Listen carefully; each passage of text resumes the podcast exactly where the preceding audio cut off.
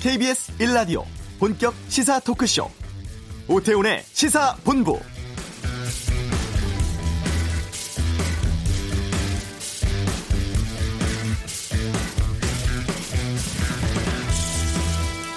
잠시 오후 2시에 국회 본회의 소집이 예정돼 있습니다. 박병석 국회의장, 정오까지 원내 교섭단체 양당에 상임위원 명단을 제출할 것을 요청해 놓은 상황인데요. 어제 박 의장 주재하에 여야 간 몇 차례 회동이 있었습니다만 합의 이루지 못했고요. 원내대표 간 담판도 소득이 없었습니다. 통합당은 9시부터 의원총회를 이미 진행을 했고 민주당은 잠시 뒤 의원총회 열고 본회의 소집 수순에 들어간다는 보도들 나오고 있습니다. 일부 언론에서 법사위는 주고 예결 국토 정무를 통합당이 받는 합의안을 갖고 논의 중이라는 보도가 있었습니다만 지금 본회의 출석을 통합당이 거부했다는 보도가 나오고 있습니다. 근데 양당이 표행선을 달릴 경우에 원 구성에 대한 공은 박병석 의장의 결단으로 넘어가게 되는데요.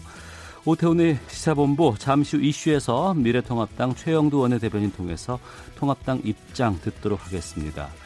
이번 주 주요 스포츠 소식 최동호의 관전 포인트에서 알아보고요. 2부 한 주간의 언론 보도를 분석하는 와치독 삼성 이재용 부회장 구속영장 기각을 다룬 보도 행태 또 언론 보도의 징벌적 손해배상에 대해 다루겠습니다. 시사본부 금요 초대석 라디오의 전설 라디오 퀸의 귀환 황정민 아나운서와 함께하겠습니다.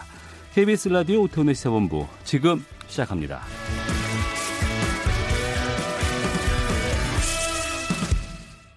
네, 원구성 협상 법사위원장을 놓고 접점을 찾지 못하고 있습니다.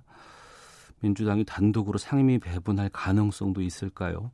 미래통합당의 입장을 듣겠습니다. 최형두 원내대변인 연결하겠습니다. 안녕하십니까? 네, 안녕하십니까? 예, 우선 오늘 일정부터 좀 확인해 보겠습니다. 본회의 2시에 열리는 건 맞습니까? 네, 2시에 열겠다고 이제 국회의장이 예, 그렇게 공지했습니다. 어, 그러면 통합당은 오늘 본회의는 참석 안 하십니까? 지금 그 전에 따져봐야 될 것이 예. 여야 합의 없이 이 원구성을 한 전례가 없습니다. 네. 이게 48년 대한민국 국회가 설립한 지로 올해가 21대 국회지 않습니까? 21대 국회까지 여야 합의 없는 원구성은 없었습니다. 네. 예, 그런 와중에 지금 여야 합의 없는 원구성을 밀어붙이겠다고 하는데 이건 정말 민주화 시기를까지 거슬러 올라가더라도 그렇고 그 이전에 대한민국 헌정 사상을 통틀어서도 그렇고 네. 이런 여당의 폭주는 처음입니다. 지금 어, 그래서 저희들 그 국회의장께도 예. 어, 국회의장이 이제 이 문제에 대해서 국회 협치 전통과 원칙을 지켜주셔야 된다. 음.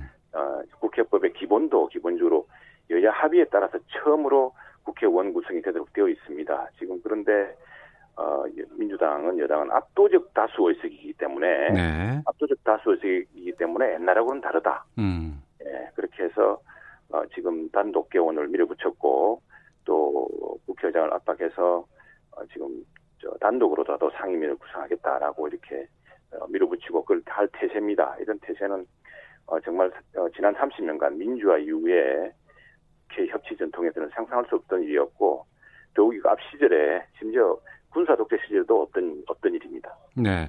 몇 가지 더 확인해 보겠습니다. 지금 네. 그 21대 각 국회의원들의 상임위 이제 지원을 하지 않습니까? 네네. 이 상임위 관련된 명단도 오늘 정오까지 제출하는 것으로 알고 있는데 통합당은 제출하셨나요? 지금 이게 당초에 이제 협치 국회 국회가 어, 여야 합의를 통해서 원구성에 해오던 전통에 따르면은 네. 이게 상임위가 이제 배분되게 됩니다. 그러면은 야당목 상임위원회가 정해지거든요. 상임위원장 몫이 정해집니다. 예, 그러면은 그 야당에서 상임위원장을 하실 분이 그 해당 상임위원회에 포함되어 있어야지만이 그 야당 그쪽 상임위원장이 되실 수가 있는 겁니다. 아, 예, 그렇기 예. 때문에, 지금 여야 원구성에 대한 이 합의가 이루어지기 전에 네. 우리가 그 어, 상임위원장, 상임위원 명단을 음. 제출할 수가 없는 상황이다. 이건 원구성을 전제로 상임위원장, 어, 상임위원 명단을 다 제출할 수 있다. 그런 입장이기 때문에 오늘 당연히 원구성 협상 합의가 이루어지지 않았고 네. 어, 가장 쟁점 사안이 법사위 문제입니다만 어, 이제 주지 않았기 때문에 저희들이 지금 상임위원회 명단을 제출할 수가 없다 없는 입장이죠. 네. 뭐 국회가 뭐 본회의 2시 예정돼 있다가 뭐 4시로 미룬 격도 꽤 있었고 네. 지금 어, 뭐 2시라고 한다 그러면 1시간 반 조금 더 남은 상황인데 추가 협상 네. 가능성이 있을까요? 항상 뭐 협상에 이루어질 수 있고 가장 중요한 것은 오늘은 사실 국회의장의 날입니다. 예, 국회의장이 예. 장 결단을 하셔야 될 순간인데 아, 뭐 지금 거대 여당의 압력이 이만저만 크지 않을 겁니다. 음. 그 누구나 어, 국회의장이 이제 여당에서 추대된 형식이기 때문에 그러나 국회의장으로서는 이제 국회의장이 되시면은 어, 당적을 이렇게 탈당하셔야 됩니다. 그렇죠. 초당파, 예. 어느 당적도 두지 않고 초당파적으로 국, 저 국회를 운영하셔야 되기 때문에 네. 그래서 이 국회의장의 결심을 둘러싼 음. 여야의 참 줄다리기가 또 치열할 테고요. 아침에도 네. 보니까 사실 저희들이 원래 국회의장을 만나서 우리 입장을 호소하고 국회의장께서 어, 지난 국회 시기에 지켜왔던 원칙과 예. 철칙카드 같은 원칙을 지켜주셔야 된다라고 어, 저희들이 말씀도 드리고 해야 되는데 네. 어, 여당에서 이미 다 국회의장석을 차지하고 있어서 입장실을 차지하고 있어서 아, 못 들어가셨어요? 예, 의장실? 예, 네, 그래서 뒤에 아마 좀 늦게 가고 했었는데 예. 그래서 오늘은 뭐 저희 뭐 1시에 다시 이제 여야 모두 원내총회가 있습니다. 원내총회가 있어서 아, 예. 네, 이야기 되겠습니다만 이제 국회의장께서 오늘 어떤 결심을 하시느냐. 어. 지금 국회의장께서 양당이 모두 제출했기 못해 양당이 어, 상임위원회 제출하지 안 했기 때문에 예. 어, 다시 한번 협상에 붙인다거나 하는 이런 뭐 변수가 남아 있기 때문에 어. 뭐 오늘은 정말 국회의장께서 외롭고도 고독한 그러나 나라의 미래를 바라만 바라보고 국민만 바라보는 그런 결단을 좀 내리시길 저희들 기대하고 있습니다. 잠깐만요. 통합당에서 오전 9시에 의원총회를 이미 가졌는데 1시에 또 갔습니까? 네, 그렇습니다. 아, 거기선 뭘 논의를 하나요? 계속해서 상황 진전, 상황 변화를 봐야 되고 예. 예, 예. 지금 지금 같은 시기라면은 지금처럼 밀어붙이기 시기라면은 본회에 출석할 수 없다는 것이 이제 오전 본회 어, 의원총회 결론이었습니다. 결론인데 어, 지금 또 낮 시간 동안 상황의 변화 또 국회의장께서 어. 어, 또 그리고 이제 어 미래통합당의 초선 의원들이 예. 국회의장을 만나서 의장께서 어. 어, 대한민국 국회의 전통과 원칙을 지켜달라라고 또 호소할 예정입니다. 그런 그런 상황도 좀 보면서 예. 어쨌든 국회가 계속 열리고 국회가 본회의를 여당이 단독으로라도 하겠다는 태세고 예. 의장께서 본회의를 하시겠다고 지금 일단 오전까지는 바- 밝혀놓은 상황이기 때문에 어. 야, 당으로서도 국회 본회의장 앞에서 대기하면서 예. 다시 총의를 모으고 대응 방안을 논의를 해야죠. 그러면 이 질문을 좀 드려야 할 것 같은데 오전에 머니투데이에서 단독으로 보도를 냈어요. 그러니까 법사 보고 예. 보고입니다. 그건 뭐, 예. 예, 예. 법사위를 주고 통합당의 입장에서 뭐 예결위와 국토위 뭐 이런 몇 개의 위원회를 배분하는 안에 어 합의를 했고 이걸 의원총회에 추인을 넣는다고 했는데 이게 오전에 부결된 것인지 아니면 오후 부결된 게 1시에서 아니고. 다시 또 논의할 수 있는 건지요. 그건 어보입니다. 어보고 단독도 아니고 이미 국회 내에서요. 네. 11대 7로 어석 배분대로 한다는 것은 공공연한 비밀이었습니다. 네. 민주당, 민주당도 어. 법사위하고 얘기를 가져가겠다. 예. 법사위 가져갈, 가져가고, 가져, 가져가고, 예전에는 당연히 야당 몫이었지만, 이번에 음. 우리가 가져가겠다고, 이제 처음부터는 협상의 대상이 아니라고 이제 줄, 어, 줄을 긋고, 네. 대신에 11대 7이라는 어석 비율은 지키겠다. 예. 라고 해왔기 때문에, 그건 뭐 추측성으로 충분히 쓸 수 있는 이야기이기도 합니다만, 네. 그게 합의의 대상이 아닙니다. 어. 왜냐하면은 예 법사위를 그 빼앗아가는 것을 전제로 합의할 수가 있겠습니까? 법사위는 예. 항상 이 대한민국 국회의 전통이 특히 30년 어 민주화 어, 민주화 이후 지난 20년 여간의 전통은 좋습니다. 음. 국회가 다수당과 여당 다수당은 국회의장을 당연히 하고 야당 소수당은 법사위원장을 맡는다는 것이 일종의 철칙 같은 것이었습니다. 네. 그래서 그 철칙을 지난 18대 국회 때 가- 같은 경우는 야당이 당시 민주당이 81석인데도 음. 그 법사위원장을 당연하게 차지했습니다. 네. 근데 지금은 이제 상황이 바뀌었다고 우리가 다시 뺏어가겠다고 하는데 그 뺏어가겠다는데 그걸 합의해 줄 원내대표가 어디 있겠습니까? 합의도 있을 수가 없고요. 그걸 예. 가지고 의원총회에서 추인받을 수도 없습니다. 그 분위기가 음. 지금 우리 그 오늘 삼선 의상 의원들도 많이 나오시고 심지어 어, 국회 부의장으로 유력시 되는 어, 정진석 의원까지 나오셔서 하신 말씀은 네. 이렇게 여당과 여당이 밀어붙인다면은 음. 그동안 야당 목소리를 대던 그런 모든 자리 네. 우리 우리 그 어, 연연하지 않겠다. 음. 어, 원칙을 안 지킨다면은 그 자리를 우리 하지 않겠다라고까지 선언한 마당에 예 그거 뭐 어, 그렇게 합의하고 합의한 것을 추인받는다는 것은 상상도 할 수 없는 일입니다. 그러면 정말 어, 심각한 오보입니다. 예, 예 그러면 정리를 하면은 통합당은 법사위는 반드시 사수를 그렇습니다. 한다 이렇게 이해를 하면 되겠군요. 그렇습니다. 네. 그러면 그 선에서 또 출발한다 그러면 한동안 또 그런 얘기가 묘수라 그래서 법사위를 뭐 법제위, 사법위로 나눈다거나 뭐 여러 가지 뭐 체계 작구를 예, 예. 어, 심사하는 것을 좀 축소한다거나 이런 안들이 있었는데 이건 지금 아직 여지가 있는 겁니까? 그 안은 이제 그건 우리 조영 원내대표가 2006년에 네. 2006년에 어 우리 저 당시에 한나라당의 여러 중진 의원들과 함께 국회법 일부 개정안을 낸 적이 있습니다. 네. 그러니까 지금 그 법사위를 둘러싼 논의 중에 하나 하나는 음. 법사위가 법사위가 제일 야당이 쭉 맡아왔던 것은 법사위가 그나마 여당의 질주와 독주를 막을 수 있는 마지막 견제 장치입니다. 네. 물론 거기에도 우회 장치가 있습니다. 120일이 지나면은 법사위원장이 어, 법사위 결정을 안 내려도 본회의로 우회할 수 있는 방법도 있고 해서 예. 약화되었습니다만 그러나 음. 법사위가 다수 여당 또 여당과 정부 여당의 질주에 폭주에 맞서서 할 수 있는 야당의 마지막 견제 정치를 받아들여온 것이죠. 그런데 예. 이제 지금 그동안 김태년 원내대표나 민주당에서 이야기하신 내용은 뭐냐면 이 자구 체계 심사권은 문제가 있다라고 하셨는데 네. 그 이거는 이제 어떤 거냐면은 지금 국회가 모든 상임위원회 이제 17개 상임위원회죠. 국법사위를 제외하면은 네. 법사위 포함 14개 상임위였는데 상임위원회에서 어, 위반되는 모든 법률들이 법률안이 통과되면은 법사위에서 마지막으로 자구 체계 심사를 거칩니다. 이건 왜냐하면은 각 상임위원회가 서로 다른 이해관계에 이제 맞물릴 수가 있습니다. 그래서 예. 어, 예, 근데 뭐 이 상임위에서 올라온 A 상임위 법안과 B 상임위 법안이 그 체계가 음. 어, 상충될 수가 있습니다. 그러니까 국토위라든가 환경부 환경위에서 올라오는 것들이 충돌이 될 수 있다는 거죠. 맞습니다. 예, 근데 정부에서 보면은 정부 법안들은 전부 그 국무위원 국무회의 심의라든가 네. 또 법제처 심의 또 규제개혁 심의를 다 거칩니다. 이게 너무 과잉 규제를 양산하는 건 아니냐 음. 또는 다른 법과 상충되는 건 아니냐 헌법과 위반되는 거 아니냐 거치는데 국회에서는 그걸 할 수 있는 장치가 없습니다. 그래서 법사위를 통해서 자구체계 심사를 했는데 네. 우리가 이제 법제위원회 사법위원회를 구분하자고 했던 까닭은 뭐냐면은 사실은 법사위에서 단 7명의 그 법안심사 소위원들께서 이 엄청나게 많은 법안을 이제 자구 체계 심사를 하시지 않습니까? 그러다 예. 보면 병목 현상이 생깁니다. 음. 이 병목 현상에 대한 어, 어 여러 가지 불만이라든가 이 제기는 많았습니다. 그러면 네. 그런 병목 현상을 제기 어 풀고 음. 또 좀 더 우리 지금 국회에서 만든 법 중에 매년 10건씩 위헌 결정이 나오고 있습니다. 네. 굉장히 부끄럽고 반성해야 될 일입니다.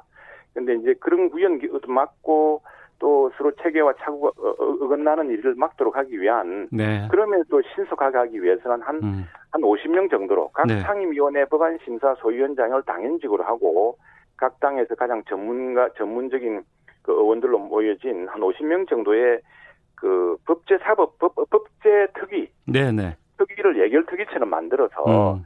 어, 우리 법을 좀 더 신속 정확하게 만들자라는 취지로 제안한 것이고요. 네. 지금 민주당에서 하고 있는 것은 그걸 국회의원 권리 떼내어서 음. 국회의장 직속에 무슨 산하기구에 두어서 그 전문가에게 심사하게 한다는 건데 네. 그건 마치 예산안을 음. 저 회계사나 CPA 저 뭡니까 이저 전문가들한테 다 심사하게 하고 국회는 표결만 하자고 하는 것만큼이나 네. 국회의 본인의 임무와 권한을 알겠습니다. 예, 방기하는 그런 예, 예. 아이디어입니다. 그 합의가 안 될 것 같기도 하고요. 걱정이 네. 만약에 합의가 안 된다면 이제 박병석 의원의 의장의 회장, 결단이 네. 중요한 것 아니겠습니까? 그렇습니다. 네. 국회법 48조를 보면 네.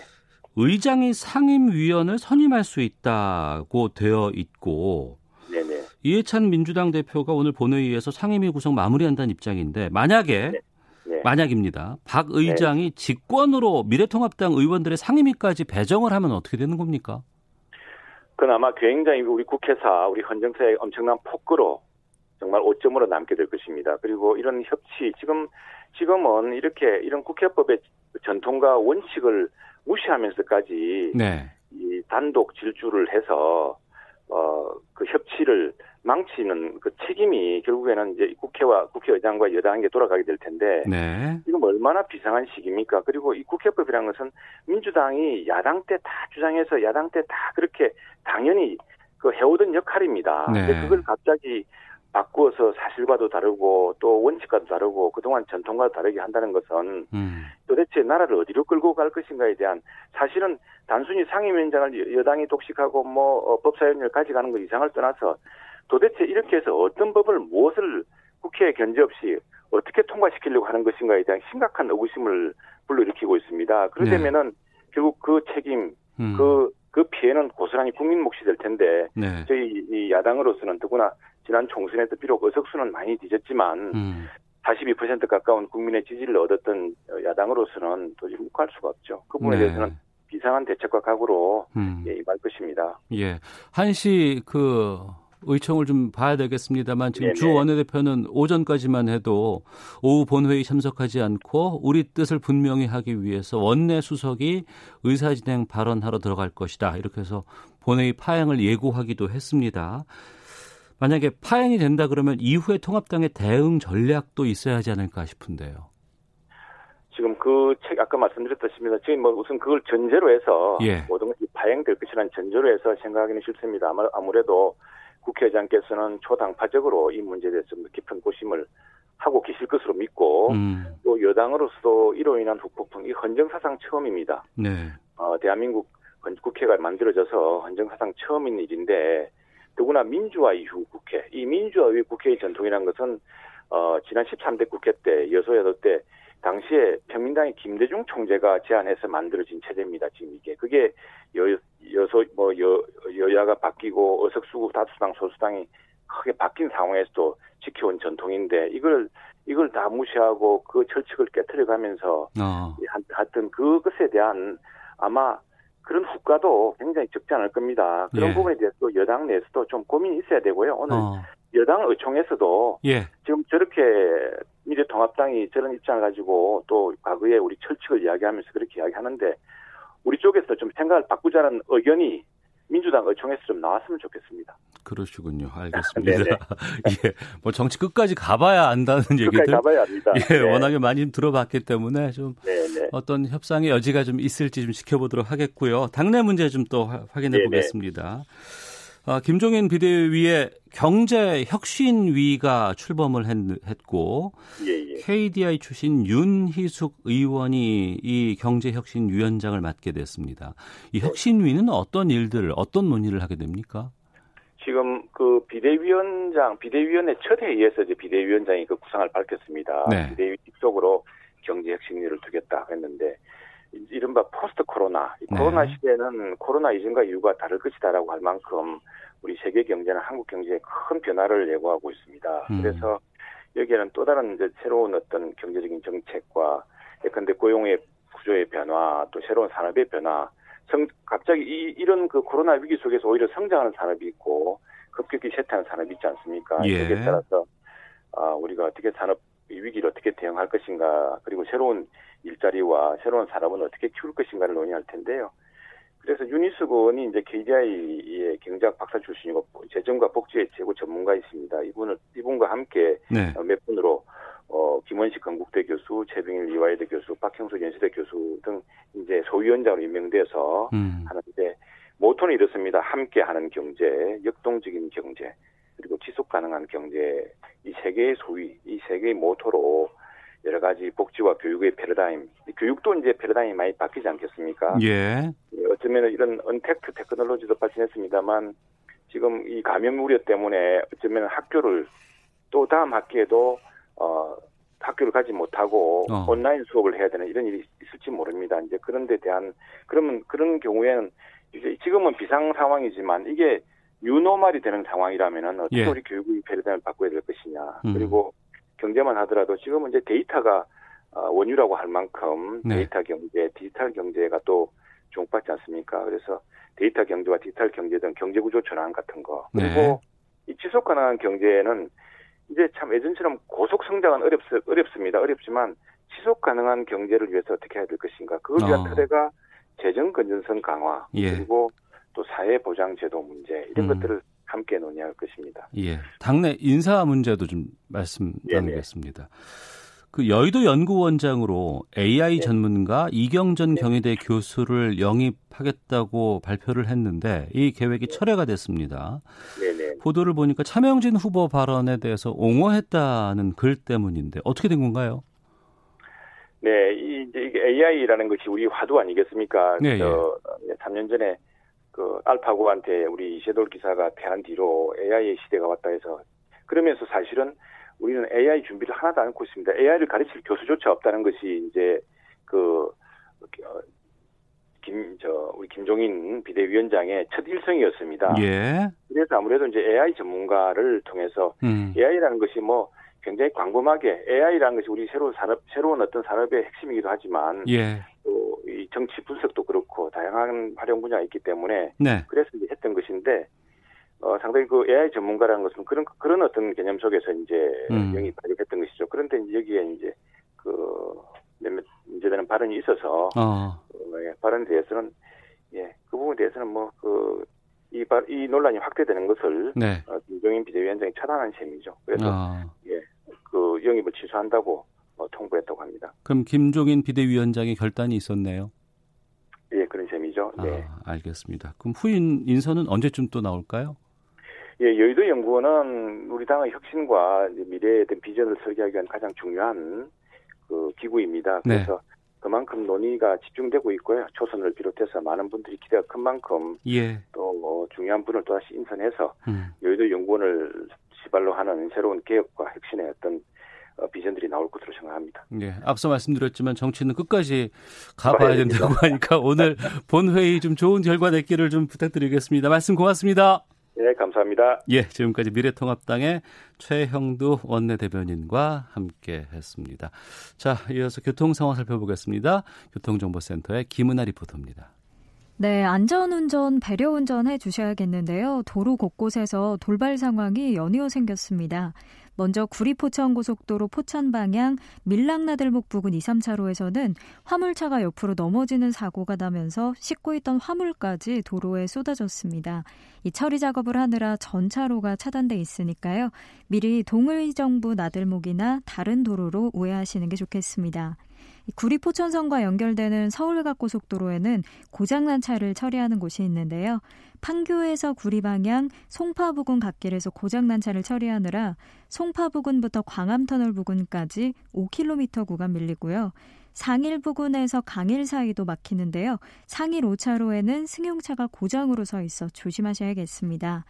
영동고속도로 강릉 방향 강원권 둔내터널에서 난 사고는 정리가 됐지만 동둔내 요금소를 가기 전 삽교리부터 7km 구간에서 밀리고 있습니다. KBS 교통정보센터였습니다. 헤드라인 뉴스입니다. 박병석 국회의장은 오늘 오후 2시 본회의를 앞두고 여야의 국회 상임위원장 및 예결 특위원장 선출의 건을 본회의 의사 일정으로 통보했습니다. 다만 여야의 원구성 협상이 결렬된 상황에서 박 의장이 상임위원장 선거를 실제 진행할지는 불투명합니다. 코로나19 신규 확진자가 오늘 0시 기준 56명을 기록해 누적 확진자는 12,003명으로 나타났습니다. 지역 감염 43명 대다수가 수도권에 집중됐고 서울에 이어 경기도 누적 확진자도 1,000명을 넘었습니다.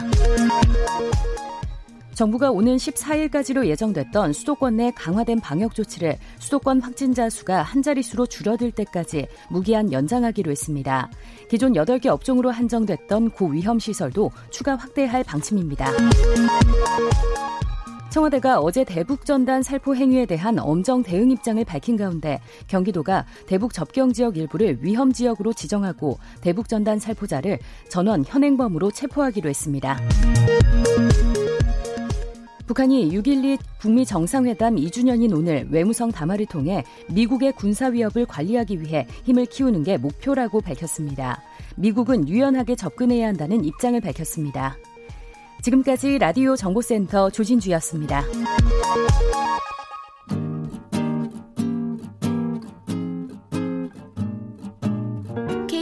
1라디오 오태훈의 시사본부 여러분의 참여로 더욱 풍성해집니다. 방송에 참여하고 싶으신 분은 문자 9730번으로 의견 보내주세요. 짧은 문자는 50원, 긴 문자는 100원의 정보 이용료가 붙습니다. 애플리케이션 콩과 마이케이는 무료고요. 시사본부는 팟캐스트와 콩, KBS 홈페이지를 통해 언제나 다시 들으실 수 있습니다. 많은 참여 부탁드려요. 네, 한 주간의 스포츠 소식을 정리하는 시간입니다. 최동호의 관전 포인트. 최동호 스포츠 평론가와 함께합니다. 어서 오세요. 예, 안녕하세요. 프로야구로 가보겠습니다. 참, 아유 말하기도 참 미안한데 한화가 어제 패해서 17연패가 됐어요. 어, 예, 그렇습니다. 성적이 안 좋았습니다. 네. 그래서 감독을 바꿨습니다. 네. 새로운 감독 대행은 분위기를 바꾸기 위해서 1군 엔트리가 28명이거든요. 네. 한꺼번에 10명을 바꿨습니다. 어. 분위기 전환을 시도했는데 이게 쉽지가 않네요. 예. 어제도 또 패했습니다. 예. 어제는 0대 5로 패했거든요. 예. 어제 패하면서 17연패를 기록했는데 하나로서는 참 피하고 싶겠죠. 음. 뭐가 어, 프로야구 최다 연패 신기록까지는 가고 싶진 않겠죠. 그렇죠. 그 신기록이라고 하기에는 너무 아픈 거잖아요. 예. 그러니까 예, 예. 오늘 패하면은 타이 기록, 프로야구 어, 최다 연패 타이 기록이 되고요. 18연패. 예. 그리고 내일 경기까지 패하면 이제 19연패라고 이제 이 프로야구사에 남는 기록이 이제 되는 거죠. 불명예스럽게. 예. 근데 또 오늘부터 두산하고 만나나요? 예. 아, 웃을, 웃을 수도 없는데 참 이게 참 이게 참 이게 아유. 산 하나를 넘으면 그 앞에 더 높은 산이 있어요. 네. 그러니까 하나로서는 지금 경기 일정이 최악이라고 볼 수가 있겠는데 오늘서부터 두산하고 주말 3연전이거든요. 예, 예. 근데 오늘 한화는 선발 최대벨 선수고요. 이 두산은 이제 최원준 선수가 선발로 나서게 되는데 음. 이 두산이 오늘 한화 만나기 전에 주중 3연전에서 NC에게 어, 1승 2패로 밀렸습니다. 네. 그렇게 되면서 LG에게 공동 2위로 허용을 했거든요. 그럼 두산도 절대 양보할 수 없는 상황이죠. 급하게 된 거죠. 예, 네, 그러면서 선두 NC하고는 다섯 경기 차로 벌어졌습니다. 두산도 지금 급한 상황입니다. 음. 이 급한 상황에서 두산 입장에서 오늘 하나를 만났으니까 네. 잘 만났다 싶겠죠. 어. 그래서 무조건 하나전에서는 3연승을 거둘 생각을 하고 있을 거고요. 예. 하나 입장에서 보면 두산전 끝나면 다음 주 주중 3연전이 LG입니다. LG 지금 상승세면서 공동 2위거든요. 그야말로 산 넘어 산이네요. 예. 예. LG 3연전 끝나면 그 다음에 최강 선두를 달리고 있는데 NC하고 또 만나게 돼요. 그러니까 두산 3연전, LG 3연전, NC 3연전, 9연전이 예. 다 강팀과 1, 2, 3, 예, 1위 공동 2위 팀하고 만나게 되는 거죠. 아이고야, 예, 예. 오늘 17연패니까 어. 다음 주 일정 감안해 보면 자칫하면은 연패가 언제 끊어질지 계속 이어질지 이게 모른다는 거죠. 예. 근데 어제 경기 보면은 참이 안 되는 팀. 그러니까 왜 이렇게 부진한 거예요? 네, 저는 이게 지금 17연패가 한화의 실력은 절대 아니라고 보거든요. 네. 근데 실력은 있습니다. 갖고 있는 실력을 발휘를 못하는 거죠. 어. 갖고 있는 실력을 왜 발휘를 못하냐? 예. 지금으로서는 연피에 빠져가지고 너무 무기력하죠. 어. 그러니까 예를 들면 어제도 다, 다 나타났습니다. 예. 어제에 예. 일사말로 찬스가 꽤 있지 않았어요? 예. 1회에 예. 일사말로 기회 있었는데 무득점이었고요. 네. 2회에도 일사말로가 왔는데 또 무득점입니다. 어. 4회에도 일사말로가 왔는데 또 무득점이에요. 예, 예. 일사말로 세 번이나 있었는데 한 점도 내지 못하고 0대 5로 패했다. 음. 참 이 득점권에 있을 때 얼마나 타자들이 안 터져 주는지 알 네. 수가 있겠고요. 어. 이 마운드에서도 정우람 선수가 마무리 투수잖아요. 예. 마무리 투수는 보통 이기는 경기에서 9회 마지막 한 이닝을 마무리해라. 그렇죠. 그렇죠. 빠르면 8회 정도에 내보낼 수도 있어요. 근데 네. 정우람 선수를 6회에 내보냈습니다. 그만큼 급하다는 얘기죠. 급하다는 얘기죠. 예, 그래서 예. 어제 경기에서 이 투수만 6명을 내보내면서 총력전을 펼쳤는데 어. 도 불구하고 한 점도 빼내지 못하고 어, 패한 거죠. 예. 일단은 다른 거 다 빼고 어. 어, 빨리 무기력감. 아, 또 지네. 예. 안타 하나 맞으면 오늘 또 지겠다. 어. 이런 무기력감에서 빨리 벗어나서 갖고 있는 실력만 어, 발휘를 했으면 좋겠어요. 뭐 지금은 성적이 중요한 게 아니고 연패 탈출 이걸 목표로 그러겠죠. 해서 모든 걸 다 해야 될 것 같은데 감독도 뭐 그리고 선수들도 스태프도 특히 우리 하나 팬들 이거 얼마나 참 마음이 아플까. 하나 팬들은 그래도 또 현수막을 내걸었다 그러던데 경기장에. 뭐라고? 우리는 그래도 하나 응원한다. 대단합니다 하나 팬들. 훌륭하신 분들이에요. 예. 예. 자 아, 오승환 선수가 7년 만에 복귀를 했습니다. 불펜으로 두 경기 등판을 했죠. 예, 그렇습니다. 이 오승환 선수 먼저 이제 말씀을 드려야 되겠죠. 해외 네. 원정 도박으로 인한 징계가 이제 다 마무리가 됐다. 이제 종료가 되면서 지난 9일 키움전에서 복귀전을 치렀고요. 네. 그, 그 다음 날이었던 10일 경기에서도 등판을 했습니다. 음. 어, 9일 경기 1이닝 무실점, 그리고 10일 경기는 1이닝 1실점으로 홀드를 기록했고요. 예. 어, 한두 경기 정도 더 불펜으로 나오고 난 뒤에 다음 주서부터는 이제 본격적으로 이 삼성의 마무리로 음. 투입이 될 것 같아요. 네. 글쎄요. 지금 전성기라고 보기에는 좀 나이도 있고 지나갔죠. 예, 예, 그리고 또 휴식기도 좀 꽤 있었고 예. 예전만큼의 구위는 아니더라도 그래도 또 오승환이잖아요. 그래도 오승환이죠. 예. 근데 예전에 오승환은 아니죠. 지금 38살이거든요. 예, 예. 그리고 지난해에는 팔꿈치 수술도 했습니다. 예, 예. 그러네요. 어. 어, 2이닝 지금까지 지금 두 경기에서 2이닝 던졌는데 네. 1실점이었고요. 예. 직구의 최고 구속은 149km까지 나왔습니다. 근데 음. 2루타도 맞았고 3루타도 얻어 맞았어요. 네. 근데 저는 이 지금 이, 이 중간 불펜으로 나와서 일종의 지금 이 테스트 적응을 하고 있는 이 시기에 이 공이 네. 오승환 선수의 진짜 공은 아니라고 봐요. 원래 그 돌직구는 아니다. 어, 예. 어, 예. 그 음. 뭐냐면은 오승환 선수처럼 워낙 그 노련하고 경험이 많은 선수들은 예. 자기의 히든 카드는 음. 중요한 때, 자기가 이제 본격적인 무대 마무리로 등장해서 던질 때를 대비해서 지금 어, 숨겨놓고 있겠죠. 네. 그리고 타자들을 좀 이제 파악해 나가는 중이기 때문에 음. 물론 전성기 때의 오승환 선수는 아니지만. 네. 아, 그래도 어느 정도 버터는 줄 수 있을 것 같은 느낌이 들기도 하고요. 음. 또 하나는 이제 오승환 선수의 이 성적도 관심은 가지만 오승환 선수가 지금 합류하면서 삼성이 어느 정도까지 오승환 효과를 누릴 수 있을까? 네. 지금 이제 4강은 키움까지가 4강이거든요. 예. NC, LG, 두산, 키움 그리고 음. 마지막 한 자리 놓고 롯데와 기아가 다투고 있습니다. 그런데 삼성이 밑에서 올라오고 있어요. 어. 마지막 한 자리를 놓고 오승환 효과를 누리는 삼성이 기아와 롯데와 다투게 될런지 음. 좀 재밌어지는 거죠. 네, 상위권과 또 중위권 싸움이 다들 좀 치열하니까요. 예, 보는 사람 입장에서는 재밌죠. 알겠습니다. 예. 자, 축구로 가보겠습니다. 축구 오스트리아 리그에서 뛰고 있는 황희찬 선수가 어제 골 추가했고 빅리그 진출 가능성도 커졌다고요. 예, 그렇습니다. 이 오스트리아 짤츠부르크에서 뛰고 있죠. 황희찬 선수. 이제 국가대표 공격수이죠. 네. 어제 슈트롬 그라트전에서 어, 골 한 개, 그 어시스트 한 개를 추가를 했습니다. 네. 어제 골도 기가 막힌 골이었어요. 이 페널티 에어리어에서 수비수 두 명을 따돌렸거든요. 어. 아주 침착하고 노련, 노련하게 아주 네. 기술적인 골이었었고요. 이렇게 좋은 활약을 보여주고 있으니까 이 프리미어 리그에서 관심을 갖고 있다는 보도가 계속해서 나오고 있거든요. 네. 유럽 언론에서도 어, 황희찬은 프리미어리그 갈 거다. 음. 유럽 빠르면 유럽 올해 유, 어, 여름 이적 시장에서 갈 거고 늦으면 올 시즌 끝나고 갈 거다. 근데 네. 왜 이런 얘기가 나오냐면은 황희찬 선수가 올 시즌 들어서 어, 골이 14개고 어시스트가 19개거든요. 괜찮네요. 예. 그러니까 좋네요. 네. 공격 포인트가 33개입니다. 어. 근데 정규리그하고 챔피언스리그 모든 경기 다 합쳐가지고 예. 올 시즌 33경기 출전했어요. 그럼 어마어마한 성적인데요. 33경기 출전해서 예. 공격 포인트 33개니까 경기당 무조건 골이든 어시스트 한 개는 음. 기록한다는 거죠. 그러니까 네. 관심 안 가질 수가 없겠죠. 네. 자, 그리고 아무런 일이 없었다고 한다 그러면 한 달 뒤면 원래 도쿄 올림픽이 열렸어야 됩니다. 예. 열리는 날입니다. 그런데 지금 이제 1년을 연기를 한 상황이고 또 상황이 상황이다 보니까 도쿄 올림픽 비용 절감 들어갔고 관련해서 IOC가 성명 발표했다고요.